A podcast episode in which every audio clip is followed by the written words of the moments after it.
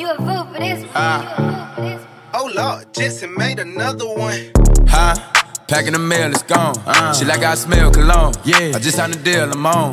Yeah, yeah. I go where I want, good, good. Play if you want, let's do it. I'm a young CEO, sure. Yeah, yeah, yeah. בוקר טוב לכולם, תודה רבה שהצטרפתם לפודקאסט העולה של ישראל, מילים כדורבנות. הפודקאסט הכי חד בישראל. היום מצטרפת אלינו דוקטור רונית דרור. רונית דרור היא דוקטור לעבודה סוציאלית ופעילה חברתית בנושא שוויון מגדרי בתחומי הגירושין וההורות, אלימות במשפחה ותסמונת הניכור ההורי. מייסדת שותפה של עמותת לצדכם למען גברים נפגעי אלימות ואבות גרושים הסובלים מתלונות שווא, ניכור הורי ואלימות. מתמודדת ממפלגת זהות. בוקר טוב רונית. אהלן. מה שלומך הבוקר? איך ישנת? בסדר, מה נשמע? בסדר גמור. רונית, את, קודם כל לפני שאנחנו מתחילים, את עושה עבודה מבורכת. אני עשיתי קצת שיעורי בית ביוטיוב ובאמת הקורות חיים שלך וראיתי את הסרטונים ביוטיוב. את עושה עבודה ואת יודעת מה, זה לא קשור לגבר ואישה, זה בני אדם. אנחנו רוצים לחיות בציוויליזציה מתוקנת וטובה יותר. נכון? אז אני שמחה. אלף כאילו, אתה יכול להגיד ולהגיד שזה באמת בני אדם, כי אני חושבת שכל העניין הזה מול בני אדם. היום במקרה כתבתי מאמר בישראל היום, שההתעלמות מפגיעה בגברים והטיפול בגברים, הוא פוגע בנשים. הוא פוגע בנשים, אז מי שחושב שהוא עוזר לנשים, הוא ממש לא עוזר לנשים במה שהוא עושה. בעיקר באיזה נושאים? בנושאים שאנחנו מדברים עליהם. בואי באמת נתחיל בנושא הראשון שלנו, לדעתי אבות גרושים, יש תמיד את האמירה הזאת שאבות גרושים הם באמת אנשים שמתעללים בהם, בבתי המשפט, כל מיני זכויות יתר שיש לאנשים על פני גברים, משמורות על הילדים, כל מיני דברים שבאמת הגבר צריך להילחם. אני מכיר סיפור אישי גם שגבר היה צריך להילחם בשביל הילדים שלו, בשביל לראות אותם, לא בשביל לקבל משמורת מלאה עליהם, לראות אותם איזה 3 פעמים בשבוע, וזה אכזרי. זה אכזרי לחלוטין לעשות את זה להורה, להגיד לו, אתה לא יכול לראות את הילדים שלך כי אין סיבה מפורטת. אז באמת אם את יכולה להרחיב על הנושא של אבות גרושים, וגם מה גרם לך באמת, להיכנס לנושא הזה? טוב, אוקיי, התחלת בארדקור. חד משמעית, אני רק ארדקור. אז מה שנקרא לאט לאט, ואחר כך נגביר את הנושא הזה, כי זה באמת נושא נורא נורא נורא מורכב, ומאוד מאוד לא במיינסטרים, ומאוד לא מדברים עליו, והוא לא פשוט גם להסברה הרבה מאוד פעמים, כי אנחנו כולנו מסתובבים עם איזושהי אג'נדה בראש, על גברים ועל נשים, זה קשור לאיך שמחנכים אותנו, אפילו מגיל צעיר, כמה צריך להתייחס בעדינות לילדות, לעומת בנים, מה הציפיות שלנו מבנים, מה הציפיות שלנו מבנות, ואחר כך מה אנחנו מצפים מכם גם, בכלל, כשאתם נערים, אפילו בצבא, ולאחר מכן מי זה שצריך לעשות את העבודות השחורות, הקשות, המפרנסות, היותר נקרא לזה פיזיות לעומת נשים, ובחלק זה מאוד מאוד מוצדק, כן? חלק מאוד מוצדק. אז אם אני חוזרת דווקא לבסיס, זה, ואתה ככה התחלת עם גירושים דווקא, אז אני קודם כל רוצה להגיד שזה קשה לכולם. להפריד זוגיות, משפחה, להתגרש, זה לא קל, לא לנשים ולא לגברים. זה אחד המשברים הקשים שבן אדם יכול לעבור בחיים שלו.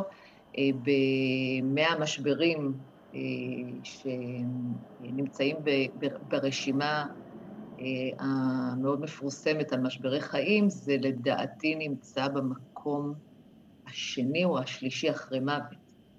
אחרי פטירה של ילדים, בני זוג, ואחר כך לדעתי גירושים, אחר כך פיטורים וכך הלאה.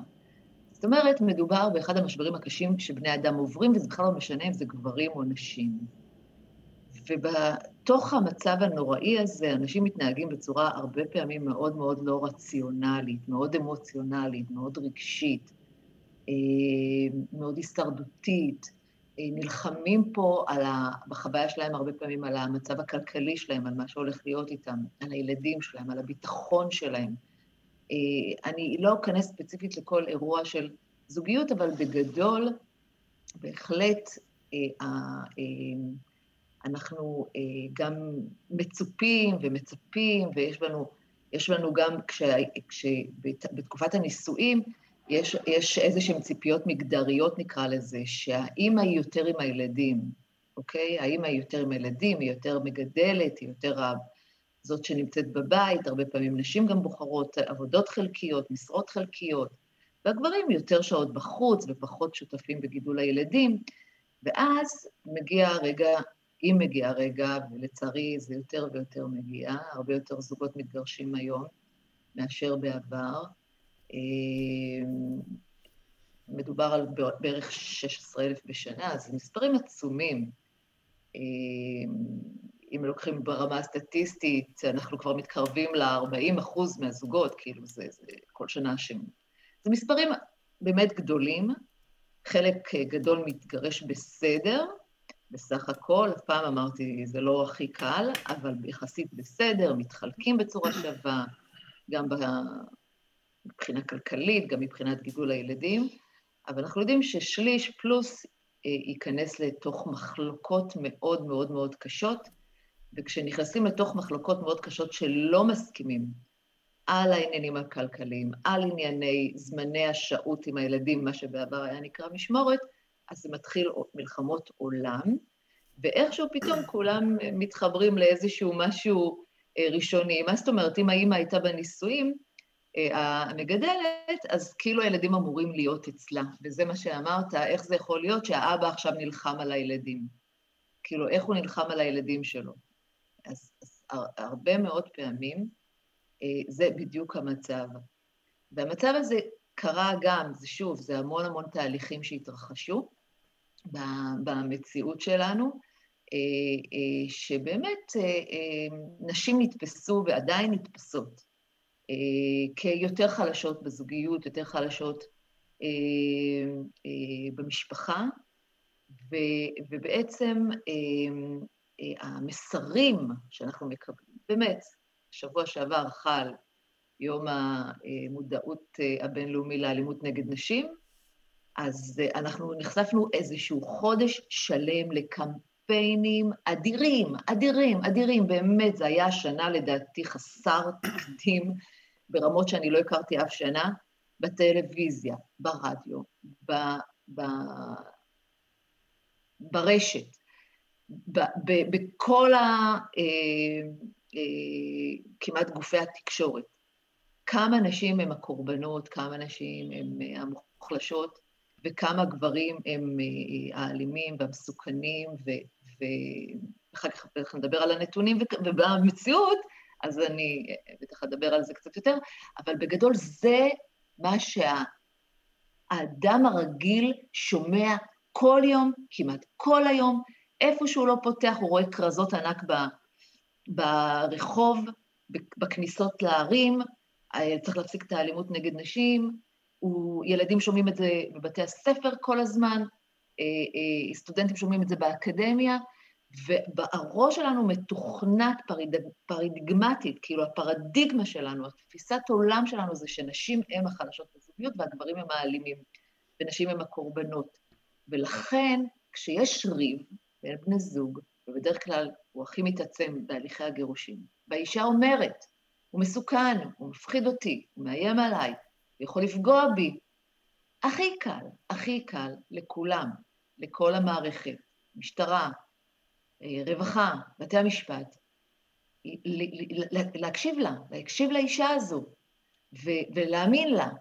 ואם גם לא להאמין לה, לפחד, כי אף אחד לא רוצה להיות זה שבמשמרת שלו יפגעו באישה שהוא מטפל בה. אף אחד לא רוצה להיות זה שבמשמרת שלו רצחו את האישה שבאה להתלונן אצלו. אם זה עובדים סוציאליים, אם זה משטרה, אם זה צווי הגנה בבתי משפט, עוד פעם אני אגיד את האנשים האלה, כי זה האנשים הכי בסיסיים שמקבלים החלטות על גברים, ומקבלים החלטות על כל המערך הזה של זוג שמתגרש. אז זאת הסיטואציה של גברים שבאמת יכולים להיות הכי לא אלימים, או יכולים להיות תוקפנים, כן? כי כולנו תוקפנים. כל בני האדם תוקפנים. ובאמת ממחקרים רבים מאוד שנעשו, שבדקו גם תוקפנות אצל גברים ונשים, גם שתלטנות, כן? שליטה ודומיננטיות אצל גברים ונשים, אין הבדלים מגדריים בנושא הזה. אין הבדלים מגדריים בנושא הזה. גם נשים יכולות להיות שתלטניות, יכולות להיות דומיננטיות, יכולות להיות חזקות ומועצמות, הרבה פעמים לא פחות מגברים. באמת, זה הנתונים. אבל כאילו נתפס לנו מאוד מאוד חזק הדבר הזה, שאנחנו צריכים לפחד מגברים, שאנחנו צריכים לחשוש מגברים, ואנחנו צריכים לחשוש מכל תלונה של אישה. אז פה, זאת המלחמה, אני קוראת למלחמה, זאת מלחמת הסברה, אני כאילו מרגישה שהתגייסתי למענה, להגיד שזה לא כזה כפשוטו, זה לא כזה חד צדדי, לא רק נשים נפגעות בזוגיות, לא רק נשים סובלות מאלימות בזוגיות, לא רק נשים נפגעות מילולית, נפשית וכולי בזוגיות, גם גברים בעצם. וכל זה באמת ברמה האמפירית, נכון? זה לא ברמה, שמעתי מחבר או מחברה שהם נפגעו ככה וככה. כל זה ברמה האמפירית, זה נתונים סטטיסטיים של מחקרים על גבי מחקרים שבדקו את הדברים האלה, כן? זה לא דברים שאת אומרת, כי חברה שלי סיפרה או חבר שלי סיפר. כן, אז קודם כל זה ממש מצוין, וזה מחזיר אותי לשאלה שלך, איך הגעתי לזה? כי אני חשבתי כמו כולם, אני מעל 30 שנה עובדת סוציאלית, וחשבתי ותפסתי את מה זה גברים ומה זה נשים כמו כולם. מבחינתי, גברים הם האלימים ונשים הם הקורבנות, ככה זה היה. ואני מספרת שניהלתי, הרבה פעמים אני מספרת שניהלתי מרכז גמילה מאלכוהול והימורים, ואנחנו טיפלנו גם באלכוהוליסטים, היו גם אלכוהוליסטיות, כן? אבל גם בבני המשפחה שלהם, אוקיי? גם בנשים שלהם, זה היה נקרא נפגעים עקיפים, ובילדים שלהם, והרבה פעמים הנשים שעבדנו איתם, נשות המכורים שעבדנו איתם, הן היו נשים חזקות, מדהימות, עוצמתיות, עשינו איתם פרויקטים, מלא מלא קבוצות, באמת נשים שחבל על הזמן, והגברים שלהם, הבעלים שלהם, היו הרבה פעמים ממש, איך אני אקרא לזה, עלה נידף ברוח. אם הם היו יכולות לעשות אוף עם הפה, הם היו מעיפות אותם מרוב שהם היו חלושים. באמת, ממש זאת הייתה החוויה. אצלי בראש היה, מבחינתי, כן, כעובדת סוציאלית שטיפלה בהם, אני פחדתי גם מהגברים האלה. תמיד חשבתי שהם המסוכנים. זה מה שהיה בראש שלי. ומהאנשים תמיד דאגתי להם, נורא פחדתי עליהן, לא מהן, עליהן. וזאת הייתה התפיסה שלי, זאת הייתה כאילו התפיסה שלי, כי ככה למדתי, האמת היא, ככה לימדו אותי בקורסים בתואר ראשון, שיש את מעגל האלימות, והגבר הוא תמיד האלים, והאישה היא תמיד הקורבן, והקטע הוא שאני באמת לא ראיתי בסביבה שלי, שאישה מכה גבר, האמת היא שלא ראיתי גם גבר שמכה אישה, בוא נודה, אבל אתה יודע, לימדו אותי, אז זה מה שלמדתי, זה מה שאני יודעת. עכשיו אני גם יודעת שרוב המאזינים שלך זה חבר'ה צעירים. כן. נכון? זה חבר'ה צעירים, וזה ממש ממש טוב לי, וזה כיף לי, כי אני באמת הרבה פעמים פונה דווקא למבוגרים, אז זה כן חשוב לי להגיד שיש גם משמעות מאוד מאוד גדולה למה אתה מכיר מהסביבה שלך, ולמה ראית בסביבה שלך, כי הרבה פעמים מה שאנחנו רואים בסביבה שלנו, אנחנו מתקשים להאמין, ואנחנו חושבים, שכנראה הסביבה שלנו מוזרה. כאילו אם האישה היא אלימה ותוקפנית וצעקנית וטרוריסטית בבית, אז אנחנו אומרים, בטח המשפחה שלי זה המוזרה, לא ה... כאילו, כי המציאות היא הפוכה. באמת המציאות היא הפוכה. אז מה שקרה זה שאני החלטתי באיזשהו שלב בחיים שלי, הייתי עובדת סוציאלית הרבה שנים, והחלטתי להמשיך לדוקטורט, למחקר, ואני עד היום מנסה לברר למה אמרתי, אוקיי, אני אבדוק, אני אחקור את הנושא הזה של נשים אלימות. אין לי מושג למה אמרתי את זה, באמת לא זוכרת, די פניתי לחוקר, לפרופסור, שהוא בעל שם בתחום של אלימות בין בני זוג, במשפחה, ואולי ההקשר הזה שאמרתי, אני לא רוצה לבדוק כל הזמן את אותו דבר, כי כל הזמן אומרים נשים קורבנות וגברים אלימים, אז אולי חשבתי על לעשות משהו קצת אחר, אולי קיים. אבל אני לא יכולה להגיד בוודאות שאני, בגלל שידעתי משהו, כי לא ידעתי כלום. ואז הוא אמר לי, רונית, מתפרצת לדלת פתוחה, יש הרבה מחקרים על זה. אמרתי, כן, אוקיי, בסדר, לא ידעתי, לא הכרתי, וחיפשתי במדעים, בכתבי עת מקצועיים, מדעיים, לא בגוגל, וכאלה שנמצאים רק באוניברסיטאות וכאלה, והגעתי לסקר ארצי שנערך במדינת קנדה, מדינה ארץ מערבית, כמו מדינת ישראל, אפשר לקרוא לה בעלת מאפיינים חברתיים, תרבותיים, כלכליים, תפיסה ליברלית, נכון? מערבית. בוודאי, כן. כמו מדינת ישראל. ואני קוראת את הסקר שנעשה על אלפי סמפלס, אלפי אנשים, גם גברים וגם נשים. זה סקר, זה לא מחקרון, זה סקר שעשו במדינה. ואני לא מבינה מה אני קוראת. אני לא מבינה מה אני קוראת, כאילו זאת הייתה אחרי, אני... לא הבנתי, כאילו אמרתי לעצמי, אני זוכרת שאמרתי לעצמי, אוי ואבוי לך רונית, את לא מבינה אנגלית, ואת רוצה לעשות מחקר, ואת רוצה לעשות דוקטורט, את לא מבינה אנגלית. ואני אגיד לך מה קרה, זה לא שלא הבנתי אנגלית, זה לא האמנתי לממצאים שאני קוראת. זה היה לי דיסוננס. כן, זה היה דיסוננס כזה מטורף, שאמרתי, אני בטח לא מבינה אנגלית. אבל הבנתי, קראתי עוד פעם ועוד פעם, ומה שהבנתי ומה שהיה כתוב שם, ואחר כך מה לעשות, נחשפתי לעוד מאות מחקרים כאלה, זה שבקרב הזוגות, וזה ממש ממש ממש סיסטמטי, במחקרים שנעשים ממש לא רק בקנדה, גם בארצות הברית, גם באירופה, באמת במדינות מערביות, ויכול מאוד להיות שגם במדינות מזרחיות, נקרא לזה באסיה וכאלה. אבל בואו נתמקד במדינות כמונו, כמו מדינת ישראל, מדינה ליברלית, מודרנית. מערבית. כן, מערבית וטבר. המספרים הם כאלה שבקרב הזוגות שיש שם אלימות, בואו נלך למקום האופטימי, רוב הזוגות אין להם אלימות פיזית. אין שם אלימות פיזית, יש אלימות מילולית ונפשית ופסיכולוגית, אנחנו יודעים שזה קיים. אבל אלימות פיזית לא קיימת אצל רוב הזוגות, וזה משתנה ממדינה למדינה בניואנסים, אבל בואו נגיד שהכי הרבה זה קרוב ל-20% מהזוגות, שיש שם אלימות פיזית, וגם לא תמיד זאת אלימות חמורה. עכשיו מדובר בהרבה, 20% זה הרבה.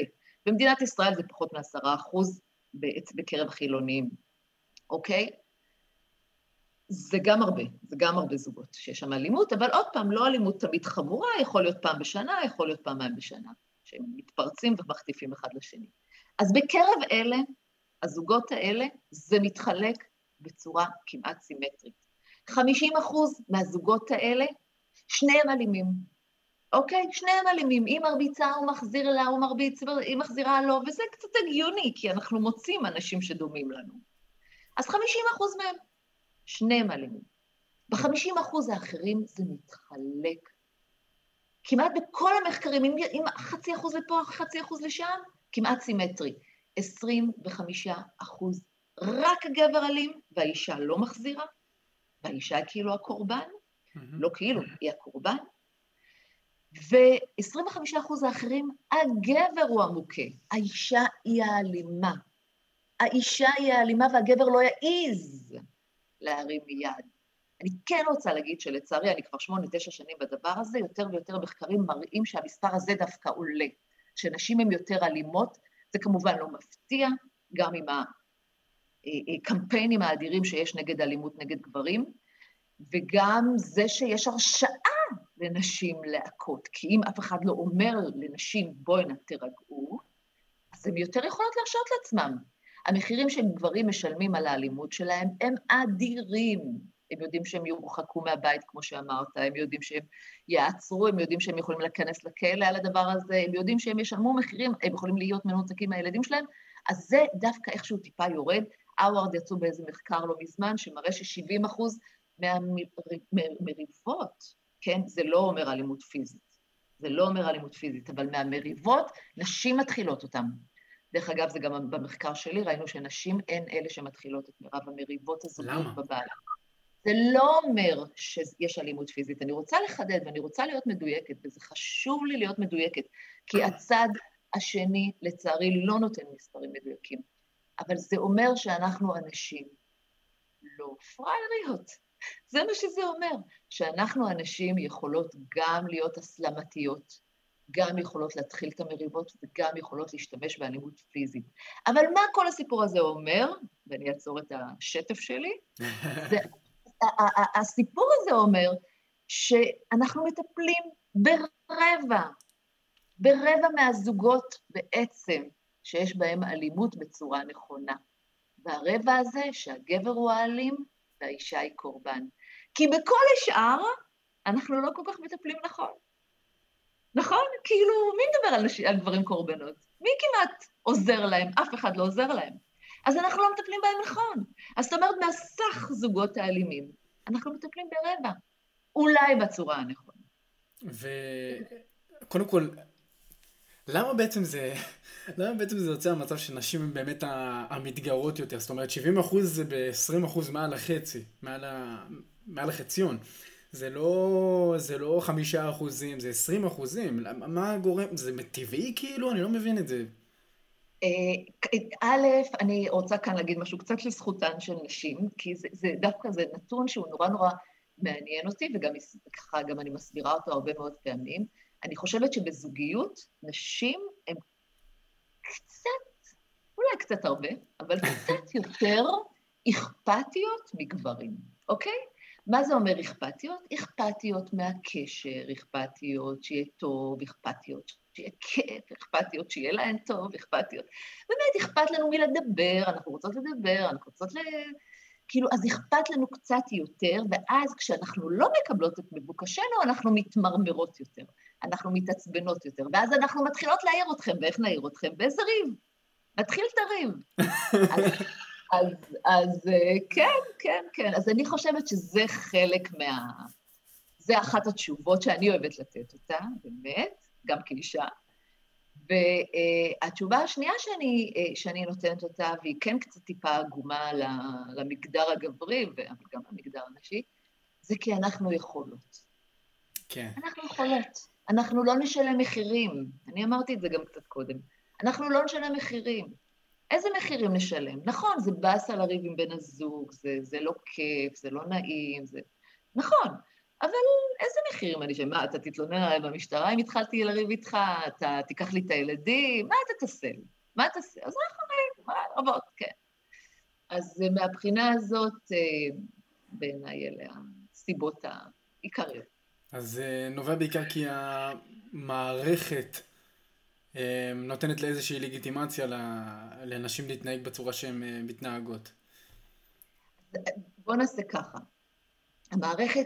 הלגיטימציה שהמערכת נותנת היא תוצר של משהו, אוקיי?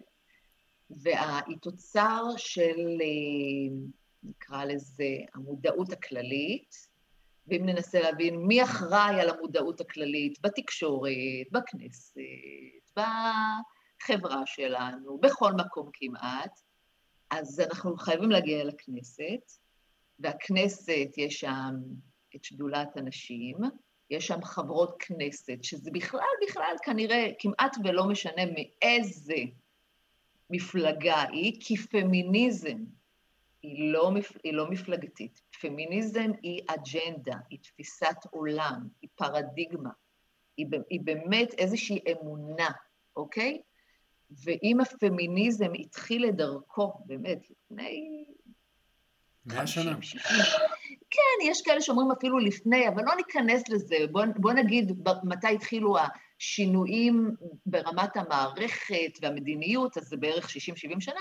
אז אם זה התחיל כאילו באיזשהו היבט שוויוני, שרצה להיטיב עם נשים, ולא בא לפגוע בגברים, אבל בהחלט רצה להיטיב עם נשים, והקים את ארגוני הנשים, ויש לנו לא מעט ארגוני נשים, באמת, שעושים גם, עושות גם, עושים, ארגונים עושים, הרבה מאוד דברים טובים, אז אם אנחנו מסתכלים על כל האג'נדה הזאת, והיא לא מפלגתית, ושומעים אותה מכל המפלגות, אז אתה רואה שכל החוקים שרוצים להגן על נשים, הם כמעט עוברים, כמעט כל החוקים.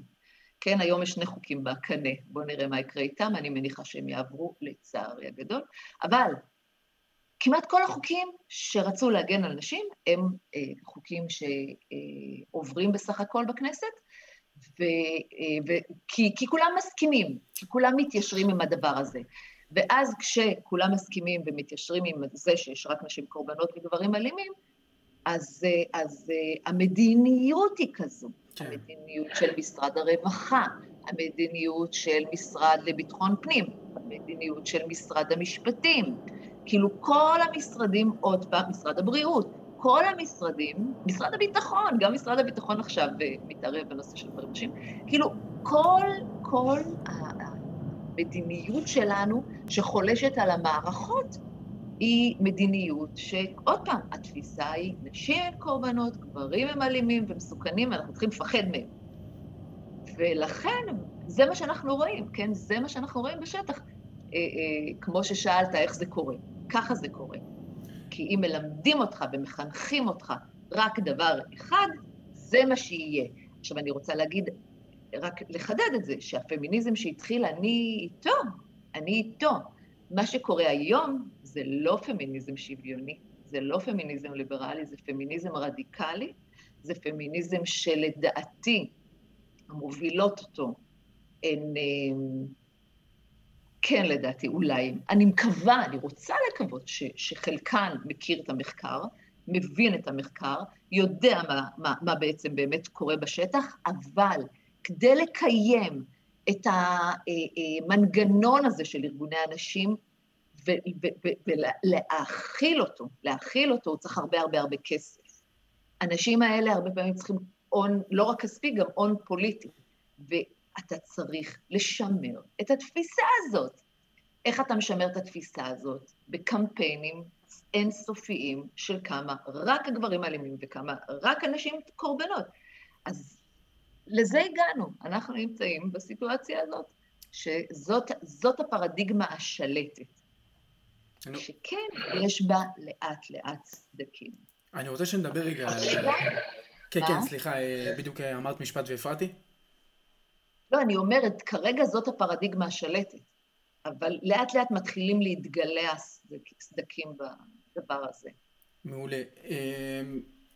בואי נדבר רגע באמת על פמיניזם. פמיניזם זה משהו ששינה, מין שינה צורה, אפשר אפילו להגיד נלקח, בידי קבוצות של רדיקליות. בוא נדבר רגע על המערכת הפטריארכית, כן? במרכאות. כל הזמן הטענה של הפמיניזם זה ש... ויצא לדבר על זה בשיחה בעבר, עם מישהי מתאגיד השידור. באמת כל הזמן הטענה היא שהמערכת היא פטריארכית ואין מלכליות כי כולם שונאים נשים וזה נובע ממניע מיזוגני. זה מאוד מוזר, כן? במערכת הפרטית. במערכת הפרטית נוטים לקדם את מי שעושה טוב לחברה, מי שמרוויח יותר כסף. זה הזוי לחלוטין, אבל באמת, אותה מערכת פטריארכית, זאת אומרת, העובדות בשטח, אותה מערכת פטריארכית, ואנחנו מסתכלים על המקומות הגרועים ביותר של החברה, איפה שאנשים נהרגים וכו'. זאת אומרת, 86% מחקר של גלובס ב-2018, 86% מההומלסים הם גברים, מערכת בתי הסוהר מלאה בגברים, מעל 90%. אנשים שמתים בתאונות, גברים שעובדים בסניטציה, בעבודות זבל וכו' וכו'. כולם גברים, וזה העבודות, כביכול, העבודות הכי גרועות שהחברה יכולות להציע לנו. איפה בדיוק המערכת הפטריארכית? זאת אומרת, הן טוענות למערכת פטריארכית, אבל איפה היא? זאת אומרת, הדבר היחידי שאני רואה לבינתיים זה שפמיניזם באמת... הוא לא באמת דוגל בשוויון, הוא אומר, כן, אנחנו רוצות שוויון וכו' וכו', אבל השוויון הזה הוא לא, זאת אומרת, את לא שומעת את תמר זנדברג אומרת, כן, אני רוצה שנשים יהיו יותר בעבודות סניטציה, כי גברים סובלים שם, או לא יודע מה, לשנות את כמות העומל. זאת אומרת, כאילו, הנקודה של שוויון זה דבר מאוד טיפשי לדעתי, כן? אבל כל הטענה הזאת שפמיניזם זה שוויון, זה פשוט מאוד מופרך על ידי אלה שטוענות את זה. כן, מופרך לחלוטין. כי הרי, ותאירי את עיניי אם אני טועה, אין חוק שמפלה אישה ואומר לה, את לא יכולה לעבוד כאן, או את לא יכולה לעשות את זה. אני ומישהי, לא, ידידה שלי יכולים לעשות בדיוק אותו דבר. אנחנו צריכים סט של יכולות. טוב, וואי. אמרת פה מלא דברים. אני מקווה שאני אצליח להגיב לכולם, כי זה הרבה נושאים, זה הרבה נושאים. אולי באמת נתחיל בפטריארכיה.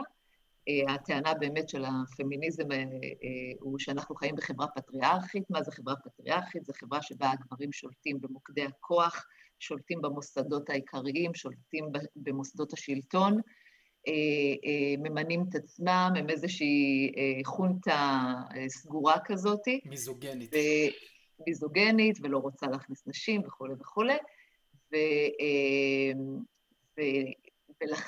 ומה שקורה בפועל, זה שליטה ודומיננטיות בלעדית של גברים על נשים, על החברה, והדבר הזה מחלחל אל תוך הבית פנימה. זה דרך אגב הקשר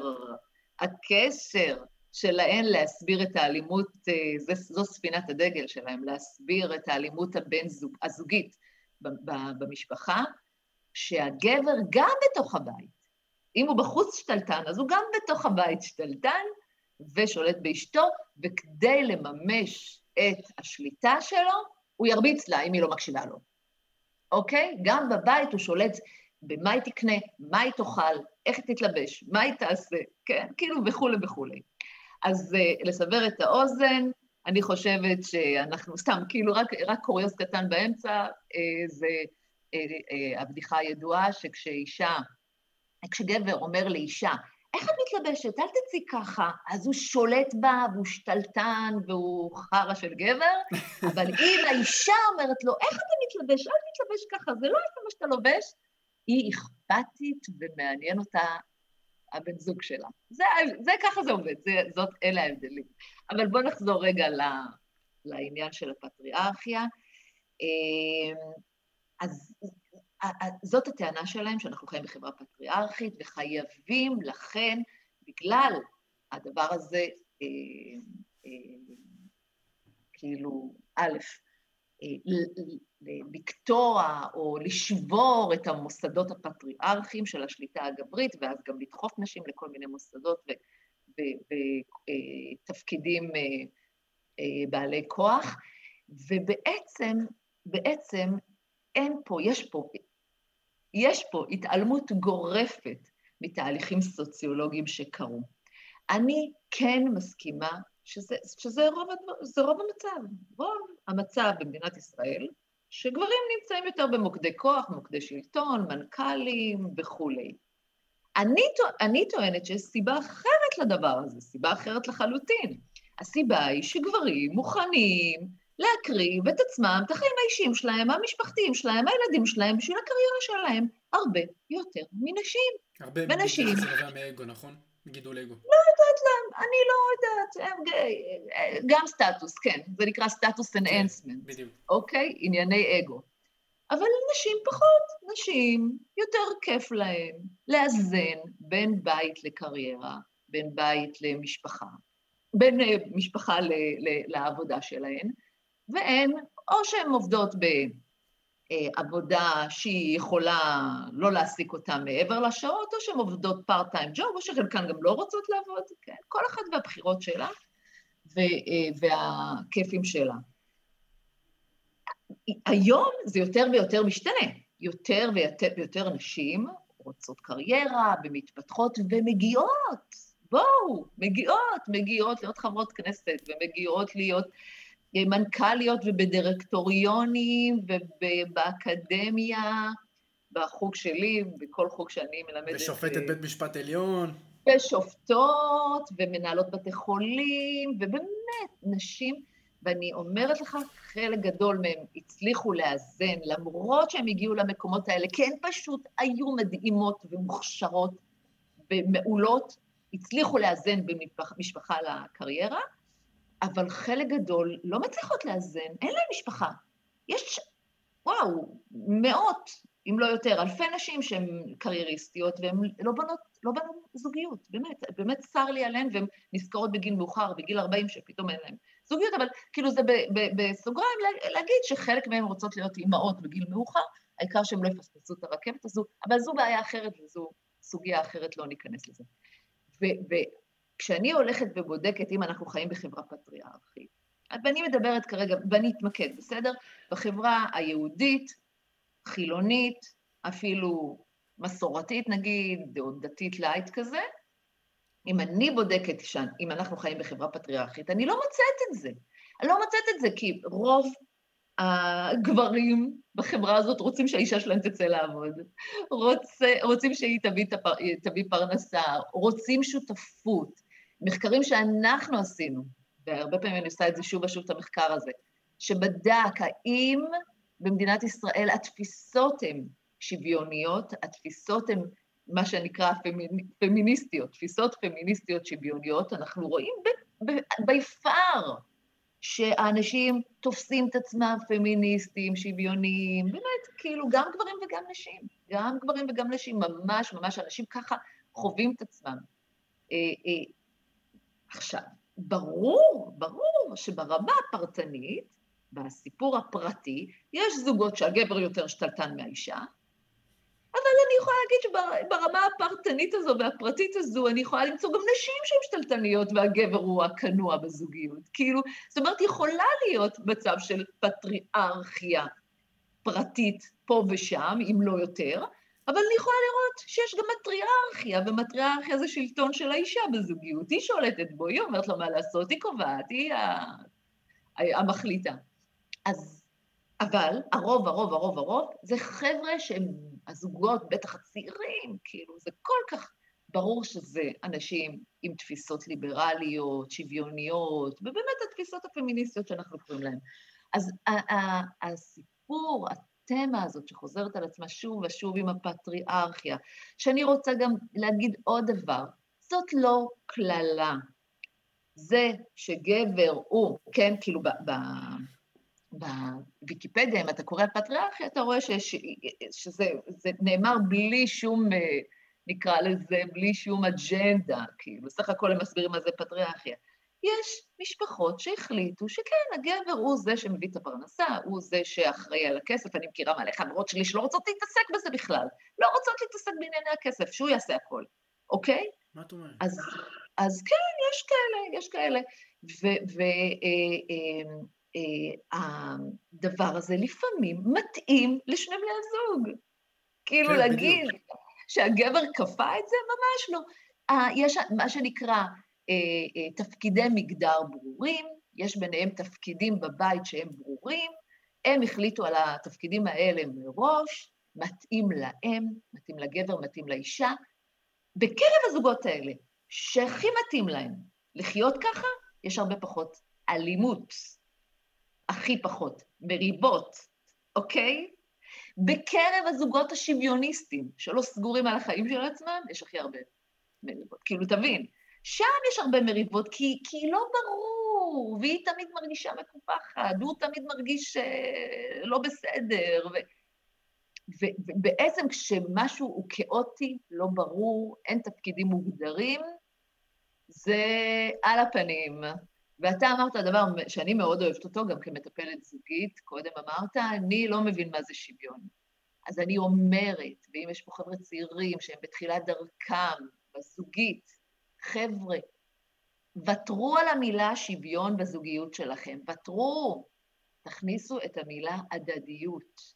והדדיות אומרת שלפעמים הגבר צריך אותך שם בשבילו, והגבר צריך אותך שתוותרי, ותעשי את עבודות הבית, ואת תהיי שם, ואת תטפלי יותר בילדים, כי הוא עכשיו במילואים, הוא עכשיו לומד למבחני לשכה, הוא עכשיו בדיכאון, הוא עכשיו חווה משהו, הוא לא יודעת מה, תהיי שם בשבילו, ולהפך.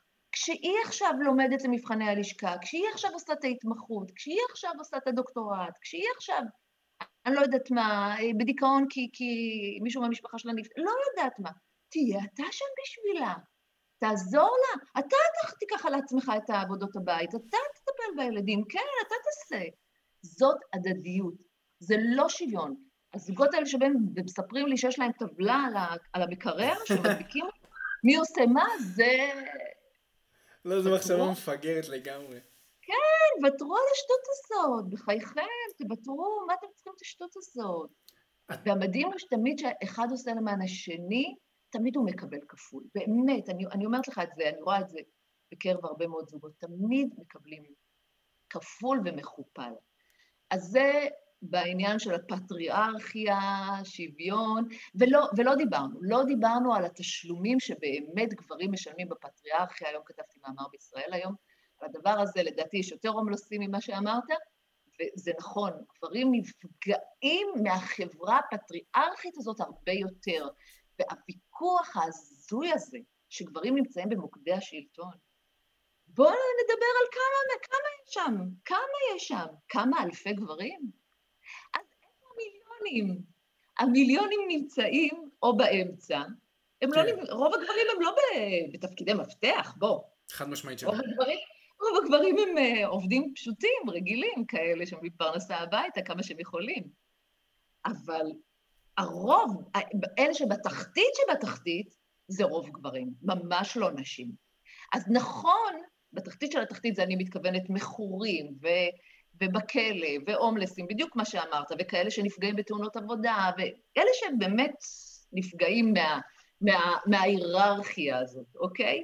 ואתה צודק, ארגוני נשים וחברות הכנסת לא ילחמו על התחתית, הם לא ילחמו שנשים יגיעו לשם, ובצדק, כי גם אני לא רוצה שנשים תגענה לשם, ואני גם לא רוצה שגברים יגיעו לשם, עד כמה שאפשר, נושית לכולם, כי אנחנו חברה שאמורה לעזור גם לגברים וגם לנשים, לא רק לנשים, כי דרך אגב, לגברים האלה יש אימא, ויש להם לפעמים בנות זוג, ולפעמים יש להם גברים האלה בנות, ויש להם חברות טובות, כאילו נשים נפגעות, אנחנו רקמה אחת ואנחנו נפגעים, אם אנחנו לא שם אחד בשביל השני. כן, זה בדיוק היה המאמר שלי של היום, אמרתי שאני אדבר על זה בהתחלה. כשאנחנו מתעלמים מגברים נפגעים, אנחנו פוגעים גם בנשים. כשאנחנו מצמידים גבר ולא עוזרים לו כשהוא במצוקה, ואנחנו מצמידים אותו לקיר, ואין לו לאן לברוח, כי אם אנחנו נחזור רגע להליכי גירושים שאתה תיארת, מנתקים אותו מהילדים שלו, לוקחים לו את המשכורת לכל המזונות האלה, שלפעמים זה מטורף, תלונות שווא, מורחק, הכבוד שלו נרמס, באמת, כאילו, מה אחד כזה, בין הרבה מאוד, מסוגל לעשות. אז בוא נגיד ככה, חלק שהם ממש בקיצוניות של הקיצוניות, מתאבדים. יש לנו באמת מאות מתאבדים בשנה בקרב גברים, בהליכי גירושים להערכתי, בין 70 ל-100 בשנה. מתאבדים, אוקיי? זה אבות, אלוהים שישמור, זה אבות לילדים. הילדים האלה נשארים יתומים. אז זה פגיעה אחת שיכולה לקרות. פגיעה אחרת, זה פסיכים, חלקם, שממש הפכו להיות פסיכים אולי מהדבר הזה שהם עברו מהסבל, צריך להגיד את זה, יכולים לרצוח את האישה. בגלל שלא עזרנו לו בתחילת הדרך, ואנחנו יודעים, מהנתונים של ויצו, לא ממישהו אחר, שברציחות נשים קוראים 99% בהליכי פרידה. 99%, זאת אומרת, בתקופה הפגיעה הזו, הרגישה הזו, התקופה כל כך מורכבת הזו, ברגע שאנחנו כל כך זורקים לכלבים את הגברים, וואלה, אי אפשר לדעת אם לא יצא משם איזשהו רוצח. אי אפשר לדעת, וזה יכול לקרות. ואנחנו חייבים את הדבר הזה למנוע, לא רק בשביל הגברים, גם בשביל אנשים. בשביל החברה כולה. וגם בשביל אני רוצה להגיד משהו שפרופסור ג'ורדן פיטרסון אמר, אני בטוח שאת מכירה אותו, אינטלקטואל מבריק. מכירה מצוין. הספר שלו 12 כללים לחיים באמת שינה לי את החיים. מלמדת את הספר. אדיר, ספר אדיר. מה שהוא אמר זה שכשיש ריב בין גבר ואישה, יחסי כוחות, האישה יודעת שהיא לא יכולה לנצח את הגבר, זאת אומרת הגבר יש לו עליונות פיזית בפרק. 90% מהמקרים, נקרא לזה 95% מהמקרים, אז בגלל שהאישה לא יכולה לנצח בקטע הפיזי, אז היא פיתחה לעצמה עם השנים וכו' וכו', היא פיתחה לעצמה איזושהי הרמומיות מסוימת, היא יותר מתעסקת כשהיא רוצה לפגוע במישהו, אז היא עוסקת את זה בעיקר בהריסת השם הטוב, אפשר להגיד ריחולים וכל מיני דברים כאלה. באמת הריסת השם הטוב. את חושבת שכל הדברים האלה שאמרת עכשיו, והריסת השם הטוב, ולא דווקא לעזור לגבר בתהליכי גירושים, אבל פשוט לא לדחוף אותו לפינה. את חושבת שכל הדברים האלה, ובאמת אמרת שזה מסוכן, כן? את חושבת שכל הדברים האלה הם יוצרים בתהליך החברתי, בשיח כנגד גברים שהפמיניזם מוביל אותו היום, את חושבת שזה יוצר איזושהי בעיה של גברים אומרים, כאילו כולם נגדי, כל העולם נגדי, אין לי כוח, לא רוצה להתעסק עם זה, לא רוצה להתעסק עם אישה, לא רוצה להתעסק עם זוגיות, לא רוצה זה ופה ושם, ואז בעצם גברים מאבדים איזשהו תפקיד מגדרי שתמיד, לפחות אותי ואני מניח שהרבה לימדו אותי, זה להיות שם, להגן על נשים, זאת אומרת, להיות שם בשביל נשים. את חושבת שבגלל השיח הזה והקורנר הזה שדוחפים את הגברים היום, גם בשיח הציבורי ושכל כך קל להגיע אליו, וגם בגלל הריסת השם הטוב של מה זה להיות גבר, אבל גבר אמיתי, לא גבר עכשיו שהוא שולט בכולם בגלל שהוא חזק. זה להיות גבר אמיתי זה תמיד לא ייתו לי את זה, כן? כי זה משהו שלומדים בתוך כדי on the go. אבל שלהיות גבר אמיתי זה באמת לדאוג לאנשים החלשים, להיות עמוד תווך שבקהילה, לעזור, להוביל. את חושבת שכל הדבר הזה באמת יכול להיהרס? אוקיי. ואני יודע, זה ענק, זה נושא ענק. כל שאלה שלך, בדיוק, כל שאלה שלך זה לדעתי הרצאה שלמה, כן, כאילו, הנושא הזה זה הרצאה שלמה, אבל בוא נתחיל מזה שקצת פה אני טיפה חולקת על ג'ורדן פיטרסון, שהוא אומר שנשים פיתחו עם השנים, עם האבולוציה, איזושהי מיומנויות כדי לשלוט בגברים. אני חושבת שזה היה לנו מההתחלה, בוא נחזור לחווה, באדם וחווה. בנות לוט. ארבעת האימהות שלנו, כאילו, כל אחת עם התחמנות שלה והתחכומים שלה, וכך הלאה, שמשון ודלילה, באמת זה היה, זה חלק מאיתנו, אנחנו לא פרייריות, מעולם לא היינו פרייריות, כל אחד משתמש בנשק שיש לו, גברים בכוח פיזי, סבבה לכם, אנחנו נשתמש בכוחות אחרים שיש לנו, ויש לנו, אני לא רוצה להיכנס גם פה, גם חבר'ה צעירים, לא ניכנס לזה. אנחנו לא פראיירים, זה מה שאני רוצה להגיד, אנחנו לא חלשות ולא מוחלשות, וכן, וברמה הפרטנית, בוודאי שיש אנשים מוחלשים בתוך המשפחה שלהם. אם יש אמא או אבא מתעללים במשפחה, אז כל מי שנמצא שם סובל. כן. גם הילד הופך להיות מוחלש, גם הילדה הופכת להיות מוחלשת, בחסרת ביטחון, אז קודם כל, את זה טיפה נזיז, אני באמת לא חושבת שזה משהו שהתפתח, אני חושבת שהמיומנויות האלה, הכוחות האלה, הדברים האלה כבר היו קיימים. עכשיו לשאלה מאוד מעניינת שאתה שואל, האם אנחנו על הקמפיינים האלה, הפמיניסטים רדיקליים האלה, נשלם מחיר? זה מה שאתה אומר, שאנשים תשלם למחיר, שבו הגברים ייטשו אותנו, ינטשו אותנו. כאילו לא יתמכו בנו, לא יעזרו, לא ירצו להתחתן עם נשים, התייחסו, איך זה נקרא בטינדר, באפליקציות, בצורה מגעילה, לבחורות, יזרקו בחורות, יקפצו בביתה, כל מיני, לא יתחייבו למשפחה, לא יתחייבו לזוגיות, יהיו, סבגדו, יהיו נוכלים. התשובה שלי בגדול היא כנראה כן. כן, וזה קורה לדעתי יותר ויותר. אני לא חושבת שזה לא היה בעבר. אני חושבת שזה היה בעבר. אני חושבת שמלחמת המינים הייתה מאז ומעולם במידה מסוימת. היא התעצמה מאוד, בגלל, בוא רגע, רציתי להגיד את זה קודם, שכחתי, אני אגיד את זה עכשיו, המהפכה הפמיניסטית היא אחת המהפכות הכי גדולות שהיו בכלל, כן? היו מהפכה, המהפכה המדעית, המהפכה הכלכלית, המהפכה התעשייתית, היו הרבה מהפכות ממש ממש דרמטיות, המהפכה הפמיניסטית לא פחות מהן. היא שינתה לנו תפיסות מקצה לקצה על גברים ונשים, במובנים מסוימים, וכן, היא ליבטה את מלחמת המינים, שהייתה anyway, אבל היא ליבטה ונתנה לזה המון המון שם, שיום שלה ובעיניי, כמובן, השיומים האלה, השמות שהם שמות לא נכונים, הם לא נכונים בעליל, כי הם לא מתארים מורכבות.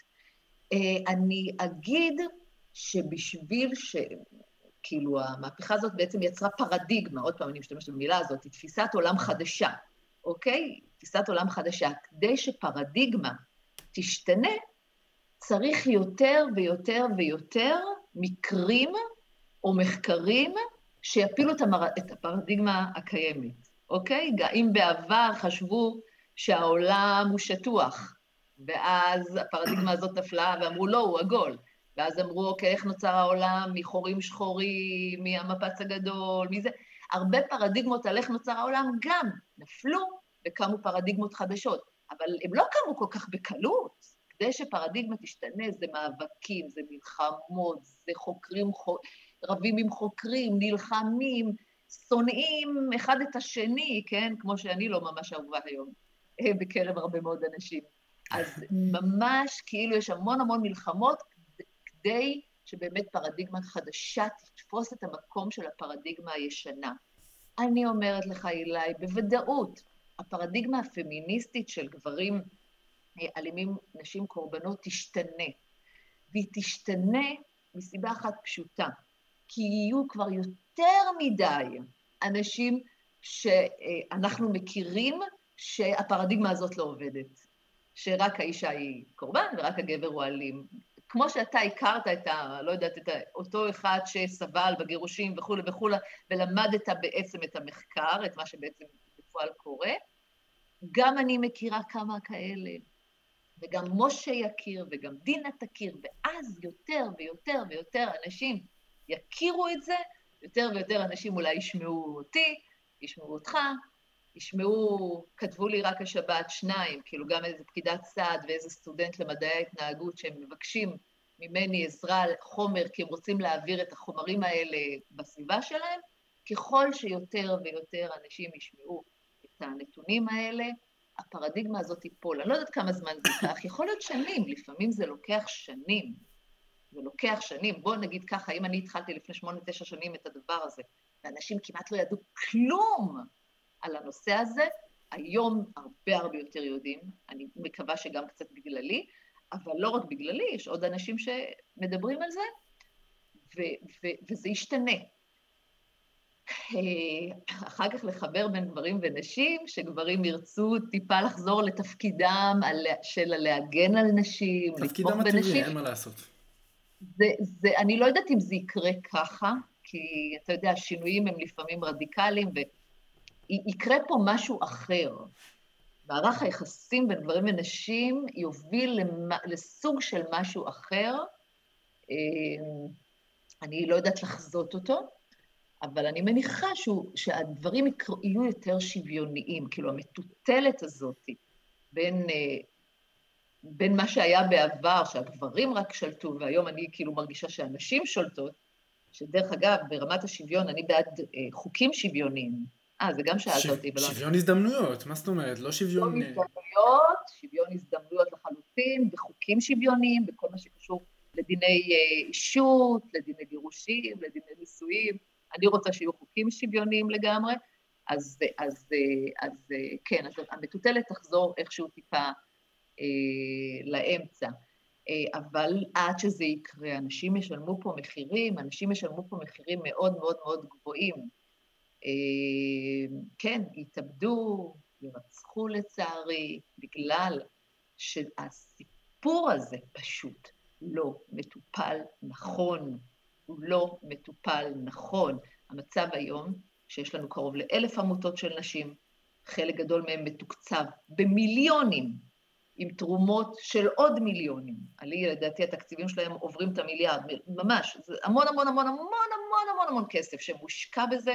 אתה מבין שיש להם המון, המון, המון, המון, המון כסף להשקיע בקמפיינים התקשורתיים האלה, כי קמפיינים בטלוויזיה ובעיתונות וברדיו, וזה עולה מלא כסף, זה משרדי יחסי ציבור, זה קרזות ענק ברחובות, זה מלא, מלא, מלא כסף. לעומת זאת, מה יש לגברים? אני מניח שלא יותר מדי. 0 שקלים לארגוני גברים, אם יש בכלל דבר כזה שנקרא ארגוני גברים, או עמותות גברים, 0, אין להם כלום. הם יכולים רק להילחם קצת ברשת, הם יכולים טיפה להתראיין, זה מה שאני עושה, קצת מתראיינת, קצת כותבת מאמרים, קצת זה, קצת זה, אבל זה להילחם כמעט, דוד וגוליית זה פרייר, לעומת הדבר הזה. לעומת כן, זה חד משמעית, זה 0. עם הזמן, יכול להיות שיתעוררו כמה שיגידו, וואלה, צריך טיפה לשנות את המאזן הזה, ואז אולי טיפה יהיה יותר איזון. ושלא תיתה, גם האפס הזה עושה עבודה לא רעה בכלל. יותר ויותר אנשים מתפכחים, יותר ויותר אנשים מבינים מה שקורה פה, יותר ויותר אנשים רואים את הסביבה שלהם, ורואים כמה הם נפגעים, או הסביבה שלהם נפגעת.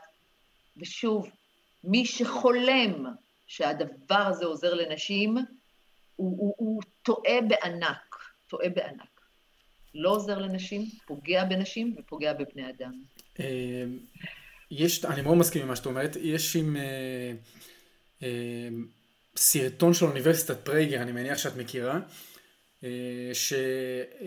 ויש את המושג toxic masculinity, שזה כבר תפס, כמובן בכל מדינות המערב. גבריות רעילה.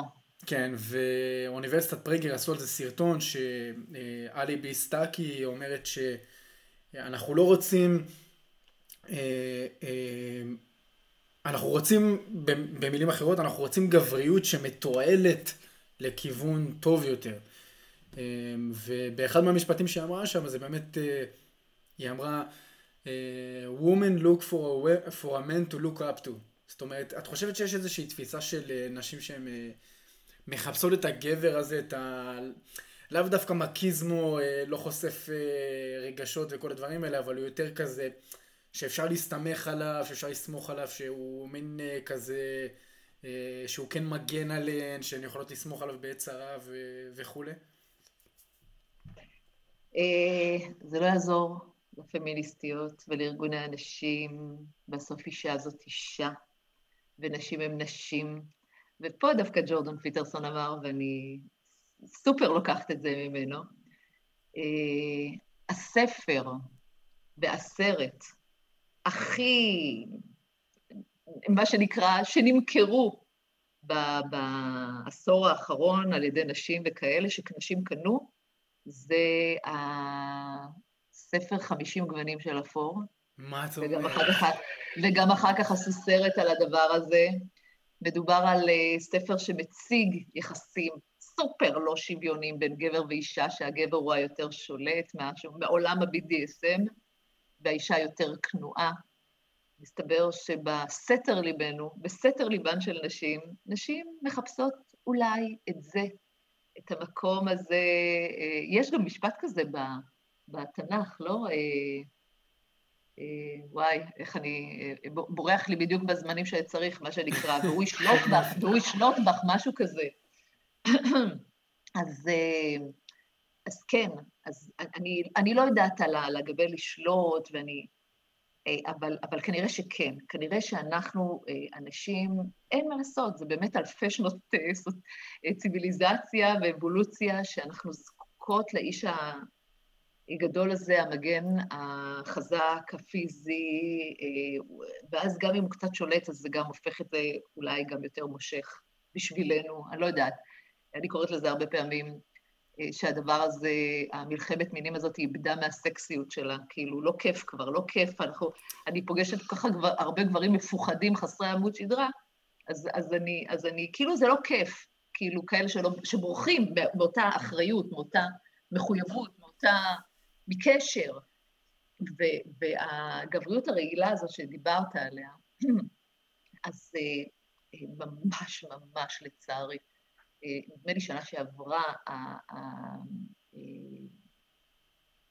הפורום הפסיכולוגי בארצות הברית, ממש כאילו רצה להכניס את המושג גבריות ל-DSM. DSM זה ספר האבחונים הפסיכיאטרים. אתה מבין מה זה אומר? המדעי בדיוק. גבריות זה סוג של הפרעה נפשית. כי יש שם תחרותיות, דומיננטיות, אלימות, שתלטנות, whatever, הם כתבו שם כל מיני כאלה מושגים מפגרים, ואז זה רעיל וזה פסיכי, כאילו ממש ברמה כזו. באמת פסיכיות יוצאת דופן, של אין לי מושג מי האנשים שיושבים שם, ואיך הם עשו את הדבר הזה, אבל עשו. לא חושבת שזה נכנס בסוף, אבל כאילו זאת הייתה הצעה כזאת.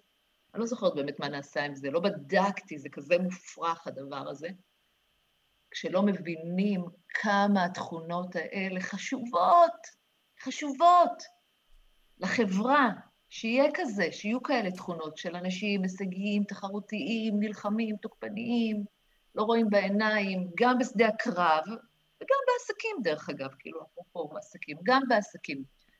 וכן אנחנו רואים נשים בגלל שהעסקים זה שטח של רק רווח, רואה בסוף השורה התחתונה הוא רואה רק רווח, או חוסר רווח, אז הם מחפשים רק כאלה שהביאו להם את הרווח, ואם הם מוצאים נשים כאלה, הם לא יוותרו עליהם, שלא יספרו סיפורים, והם לוקחים נשים כאלה.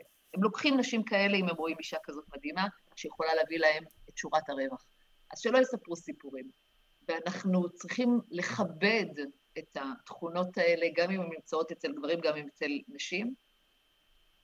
אני כזו, למשל, כאילו אם יש אישה כזאת שוויתרה על ילדים, או שוויתרה על המשפחה, או שהיא מסוגלת לעשות גם וגם, זה בכלל מדהים?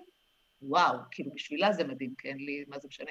לה זה מדהים, שהיא יכולה גם וגם, כי מה לעשות? נחשפתי לאחרונה לכל כך הרבה נשים שהצטערו על הבזבוז חיים שלה, התעסקות שלהם והתמקדות שלהם והדיקטטית שלהם, ברכה להם מילה, לקריירה. והם שכחו שבסוף הם בגיל 50, 60, 70, כן, הם נשארות בלי ילדים, בלי משפחה, ומי יחבק אותם בלילה שם במיטה. אז כן, זה עצוב ועגום בשבילן,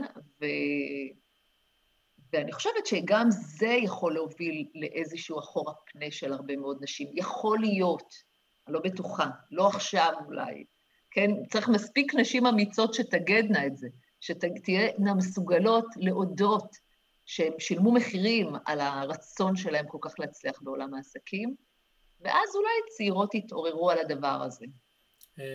אנחנו באמת לקראת סיום, למקרה שדאגתי, אני הולך לחפור לך, אבל את יודעת, נראה לי עליתי את הסיבה שהלכת להיות עבודה עובדת סוציאלית ולמה דאגת לגברים. אני אגלה לסוד. כן, נראה לי גיליתי את זה לפנייך. אני חושב שהעובדה, ותגידי לי אם את רוצה שאני אוריד את מה שאני הולך להגיד עכשיו בעריכה, העובדה שיש לך בנים, יש לך שני בנים, נכון? יש לך שני בנים בבית. הבנים האלה הולכים לצאת אל העולם, ואת כאימא רוצה לתת להם את המקום הכי בטוח והכי זה לגדול ולצמוח ולהצליח, ופתאום את רואה את כל האנשים המשוגעות האלה, את כל האנשים המשוגעים האלה, יש גם גברים שהתפלק להם הראש, את רואה את כל האנשים המשוגעים האלה, והם אומרים את כל הדברים האלה, ואת מסתכלת את הילדים שלך, ואת אומרת כאילו זה לא תואם את המציאות, ואני לא רוצה שיתייחסו לילדים שלי ככה, את רוצה שיתייחסו לילדים שלך, שישפטו אותם, כמו מי שאת חינכת אותם, כמו שהם יצאו. ונראה לי שהמקום הזה, אני לא אקרא לזה, מחפש איזשהו מונח טוב יותר, האינסטינקט האימהי הזה, זה להגיד, רגע, שנייה, זה לא... מה הולך פה בעצם? מה הולך כאן? אני עכשיו מסמן את קו בחול, ולדעתי זה המקום, כי אני רואה בך את הדמות האימהית מאוד, אני באמת מרגיש את זה בדיבור שלך. את הדאגה, האכפתיות, אני חושב שאפילו באיזשהו מקום, יש גם איזשהו מקום של חמלה, לגברים מסוימים שהם... שהמציאות לא שפרה עליהם. אם זה משפט. שפרה, נכון? אומרים את זה ככה? כן, כן, סבבה. אז נראה לי שזה המקום שאת הגעת ממנו, ורק תגידי לי מה את חושבת על זה, ולקראת סיום... אתה ממש לא צריך להוריד את זה, זה... הכל בסדר. אני לא בטוח, אני לא יודעת. אני לא כל כך חושבת, כי גם שני הגברים שגידלתי, לא רק אני, אבא שלהם ואני גידלנו, אני מרגישה, כן? מותר לי רגע של גאווה, כאילו גם אני יכולה להגיד עליך, בתחושה שלי, ולפרגן לאמא שלך, יש גברים שאני נפגשת איתם, ואני מרגישה שהם מגובשים. הם מגובשים, הם יודעים מי הם, יודעים מה הם, הם גם רגישים מאוד, וגם מסוגלים להרשות לעצמם להיות פגיעים וכנים, אבל הם סגורים על הגבריות שלהם, ואני כאילו די גאה בגברים שיש לי בבית, ואני קצת פחות דואגת להם, אוקיי? אבל לשאלה שלך, ורגע, ואני כן רוצה להגיד שמי שליווה אותי כל השנים האלה, זה פרופסור זאב ויינשטוק, הוא היה מנחה שלי גם בתזה, גם בדוקטורט וכאלה, והוא חושב בדיוק כמוני, ואלוהים אהב אותי שהגעתי אליו בכלל, ואת כל אני מאמין שלי מצאתי גם אצלו, לא, יש שתי בנות. הוא יש לו שתי בנות. והוא מרגיש שהוא רוצה להגן עליהן, כן? כאילו, באמת, באמת, השיח הזה, אני אומרת את זה עוד פעם, אמרתי את זה אולי 5 פעמים בשיחה איתך, הוא בכלל לא פוגע רק בגברים, הוא פוגע באנשים. ואם אתה שואל אותי, רונית, למה את, כן, למה את מביאה את הקול הזה, אני חושבת שזה, כאילו, מישהו עושה עליי סרט דוקומנטרי, אני לא יודעת אם זה יצליח או יצא מזה משהו יום אחד, אבל בוא נגיד שלפעמים אנחנו מדברים ומנהלים הרבה שיחות, על הדבר הזה, אז אני חופרת בשאלה הזו, למה דווקא אני? אני חושבת שיש לזה המון המון המון סיבות, גם איך שהתגרשתי לפני 120 שנה, ואני ואבא של הילדים שלי עשינו את זה בעיניי בצורה כל כך הולמת, כל כך לא על הגב של הילדים, אנחנו חברים טובים עד היום, אני כל כך אוהבת את אשתו ואת הבנות שלו החדשות, וכאילו, אז אני חושבת שזה התחיל שם, ואולי זה התחיל עוד קודם, כשלא הלכתי בצבא לשני ימי חן, כי לא רציתי את הדבר הזה. מה זאת אומרת? למה אני צריכה ללכת ליום נשים? אני כמו גברים, למה רק לנו עושים יום כיף כזה? היום כבר זה לא קיים, אני חושבת, נראה לי, לא יודעת. אז לא הלכתי. ואולי זה התחיל עוד קודם, שאני אחות ל6 בנים, וראיתי מה זה בנים. גדלתי בקרב בנים, ראיתי כמה הם יכולים להיות מקסימים ורגישים ופגיעים, ובוודאי רחוק, רחוק, רחוק מלהיות המושג הזה אלימים. אז יכול להיות שזה התחיל גם משם. אני לא יודעת, וזה יכול להיות שזה התחיל עוד קודם, מזה שאני באתי ממשפחה עלק פטריארכית, כן, משפחה מתוניס שאמורה להיות הגבר השולט, האישה היא זה הכנועה, איזה שולט, איזה כנועה. נשים אצלנו במשפחה, סבתא שלי, זה נשים דומיננטיות, חזקות, מועצמות, זה מה שהנחילו לי, אני חוויתי את זה מאמא שלי, מסבתא שלי, מהדודות שלי. כאילו, אז אולי זה משם, מהמקום הזה שאני לא ראיתי, אחד כנוע, אחד שתלטן, אני רואה איך גם אלה יכולים להיפגע ממש בקשר ובזוגיות, וגם אלה, גם גברים וגם נשים. אז עוד הפעם, כאילו, אני חושבת שזה המון המון רבדים של למה אני פה, ולמה אני מנסה להעביר את המסר הזה. שילוב של הרבה מאוד דברים. שילוב לגמרי. אז באמת הנושא האחרון שאני רוצה לגעת בו, כי זה הנושא לדעתי הוא רלוונטי אליי עוד כמה שנים אני מניח, ובעזרת השם, וזה נושא הנישואין. באמת דיברנו על, מקודם, על כמה זה היה? 16? כמה זה היה? גרושים? 16,000. 16,000? שאגב, עשיתי את החשבון, 16,000 חלקי 365 זה 43, זה 43 זוגות שמתגרשים ביום. שזה הזוי לחלוטין, זה 43... כן, מטורף. זה 43 משקי בית שמתחלקים, ועכשיו יש מציאות... מתפרקים. כן, כן. בגלל זה מחירי הדירות מאמירים הרבה. למרות שרוב הגברים האלה בכלל הולכים לישון אצל האימא. זה הגיוני האמת היא. אז בואי רגע נדבר על התקיפה של לפני שאנחנו נגיע לגירושין, כי עכשיו בדיוק קפצתי הנושא הזה. התקיפה של המשפחה הגרעינית שיש היום, גם מגורמים פמיניסטיים, ובעיקר מגורמים פמיניסטיים בעצם. שמרב מיכאל, נגיד, באיזשהו ראיון באוסטרליה, אמרה שהמקום הכי פחות בטוח לילדים לגדול בו זה המשפחה הגרעינית. נכון. איפה זה? כן, כן, באוסטרליה אמרה את זה באיזו הרצאה מטומטמת. מטומטמת. איך הגענו למצב, אני לא מבין דבר כזה. אני לא מבין מה ההיגיון של האמירה הזאת. אולי זה מהמשפחה שלה, אני לא יודעת, אבל אנחנו יודעים שדווקא ילדים שהוצאו ממשפחות אולי באמת קשות. באמת יש משפחות קשות, יש משפחות, אמא לב ואבא לב, סליחה, אני טיפלתי עשרות ילדים כאלה, אוקיי? אמרתי, ניהלתי מרכז גמילה מאלכוהול והימורים, תחשוב שאמא אלכוהוליסטית מה קורה בבית, תחשוב שאבא אלכוהוליסט מה קורה בבית, תחשוב ש...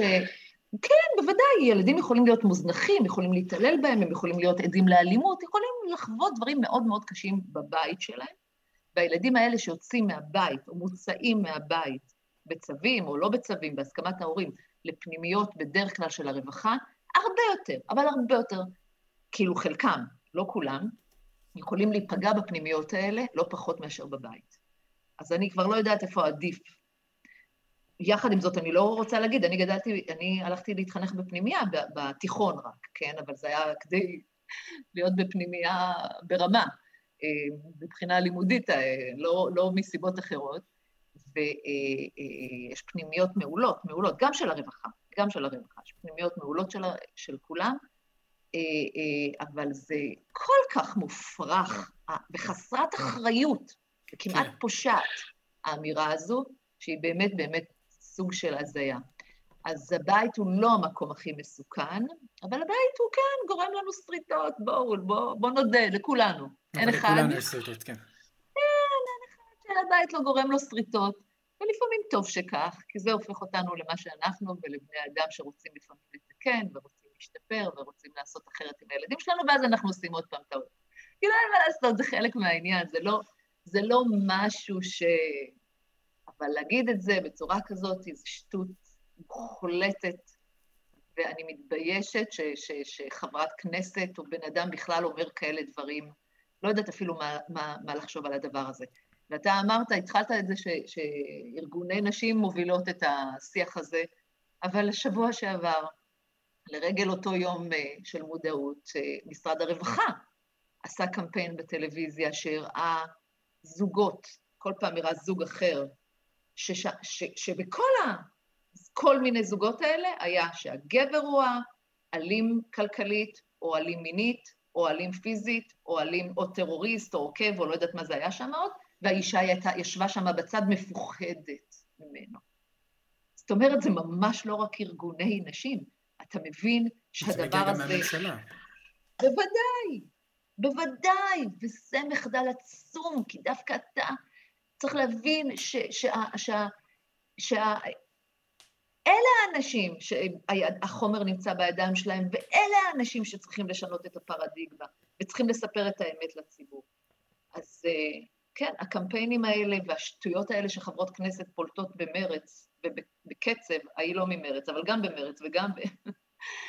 אמרתי, זה לא פוליטי, הפמיניזם הרדיקלי הזה, המיזנדרי הזה, שעוד פעם אני אומרת, הוא גם מיזוגני, הוא שונא בני אדם בכלל, לצערי, הוא עושה נזקים עצומים. אני כן רוצה להגיד שלא כולם,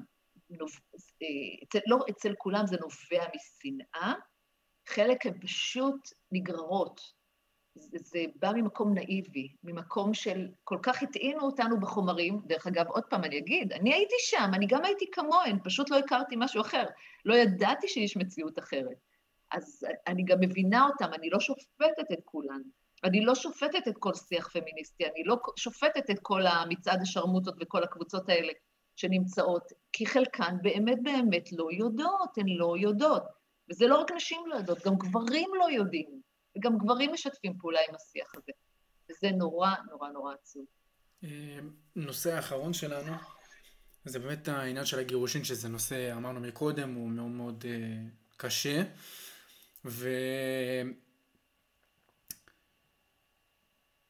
ובעצם, מה שקורה בעצם בגירושים היום, לפי איך שאני רואה את זה, לפי המפה של הדמוגרפיה, זה שזה בעיקר קורה במשפחות חילוניות. זאת אומרת, המשפחות הדתיות לדעתי, אם אני לא טועה, אני ראיתי איזשהו נתון שמראה על 20% לדעתי של גירושין, ואצל משפחות חילוניות... לא נורא, זה יגדל. זה יגדל? גם אצל הדתיים? לא, אני אוקיי, באמת נסגור את השיחה, כי היא כבר ארוכה, לצערי זה מדבק. לצערי, אמרתי את זה כבר לפני כמה שנים, וזה מדבק, ולא רק שזה גדל במשפחות דתיות וחרדיות ומוסלמיות וחברות שכאילו הן יותר שמרניות נקרא לזה, האחוזי גירושים עולים שם, וכל פעם עולים יותר ויותר, עולים שם גם המלחמות, עולות שם גם המלחמות, ועולים שם המאבקים בין הזוגות בצורה מזעזעת, קשה. אז שלא יספרו סיפורים, הדבר הזה מדבק. המחלה הזאת מדבקת. התפיסות האלה נכנסות לכולם לראש, ומפחדים שם בכל המערכות, בכל מקום ובכל חברה. אז זה מדבק. ואני לא מאמינה שיש חברה שנמנעת בזאת, אולי חלק יותר וחלק פחות כרגע, אבל זה עולה ועולה ועולה, ויעלה ויעלה. אני רוצה להגיד, אליי, בגלל שאתה בחור צעיר שעושה פודקאסט מדהים, וראיתי ככה את האנשים שאתה מראיין ומגיע אליהם, והצעירים ששומעים אותך וכאלה, אני כאילו רוצה להעביר איזשהו מסר לקראת סיום. זה בדיוק מה שרציתי. כן, אני רוצה ככה להגיד לכם משהו, לגברים שביניכם, כי אני לא יודעת כמה נשים מאזינות לזה, אבל גם לנשים וגם לגברים, ואחר כך לגברים במיוחד, כי הרבה פעמים המסרים שלנו בעיקר לנשים היום, רגע, משהו קצת לגברים, אין מקום יותר נעים וכיף, שאנחנו יכולים לגדול בו מאוד, גם ברמה אישיותית, מאשר זוגיות טובה. וכל האנשים בסתר ליבם וליבן, זה מה שהם מחפשות ומחפשים. רוצים להיות בקשר של אהבה, קשר של חום, שמקבלים שם הכל, הכל, הכל, הכל, גם תמיכה, גם אהדה, גם להיות אחד של השני, גם סקס, הכל. זה מה שאנשים רוצים ומשוועים, יש מי שאומר את זה יותר, יש מי שכאילו מסתיר את זה, אבל בסתר ליבם, רובנו, זה מה שאנחנו רוצים. הדבר הזה הוא עבודה, הדבר הזה הוא לייצר אמון, הדבר הזה הוא להיות בכנות שם, גם גברים וגם נשים, וכאן אני אגיד לגברים, חבר'ה, להיות הגבר רק רגיש, רק תומך, אני אעשה כל מה שהאישה שלי רוצה, ואוותר על עצמי, ואוותר על העמוד השדרה שלי, זה אוי ואבוי, באמת, אישה לא מחפשת את זה. אישה מחפשת את הגם וגם, אני אומרת לכם, אישה מחפשת את הרגישות, אבל גם את הנחישות. היא מחפשת את הגבר הרגיש הזה, הפגיע, זה שמשתף, זה שמדבר, זה שאכפת לו מהקשר ומהזוגיות, אבל היא מחפשת גם את הגבר הזה שקובע, שיודע לעמוד על שלו, שיש לו עמוד שדרה, כזה גב עם איזשהו חוט שדרה, עמוד שדרה או חוט שדרה? חוט שדרה כזה, כאילו משהו שהוא יציב שם, שהוא יהיה יציב, ואני מאחלת לכם, כאילו אני מאחלת לגברים להתכוונן לשם, לא להתכוונן לאיזושהי מורפיות כזאת, לאיזשהו משהו כאוטי בחיים שלכם, לכזה שמחפשים את עצמם, לכזה של 4-20 כל הזמן, של האישונים ושל הכיפים ושל הדחקות. כאילו, אני מאחלת לכם להתכוונן לכיוון, בסדר, אפשר לעשות את זה קצת בגילאים הצעירים, 20, אילי אתה עוד מורשה, קצת, בגילאים האלה, אבל מגיל 25 מעלה, תתחילו להתכוונן לרצינות, למסגרת, למשפחתיות, לזוגיות, לקריירה. זה מה שנותן המון המון משמעות גם לכם, וזה מה שיביא את אותה בת זוג נהדרת לחיים שלכם. ואני מאחלת לכם הרבה הרבה הרבה בהצלחה, ולכולנו, שיהיה לנו טוב. לא יכולנו לסיים את הפודקאסט הזה בצורה טובה יותר. אני דואג להפיץ את זה עכשיו במגפון בכל רחבי העיר ורחבי היישוב. תודה רבה שהצטרפת, רוני דרור, דוקטור רוני דרור, ואני באמת תודה רבה על העבודה שלך, כבן אדם שרוצה לחיות בציביליזציה טובה יותר. תודה לך אילי, תודה שהזמנת אותי. שיהיה לך יום מצוין.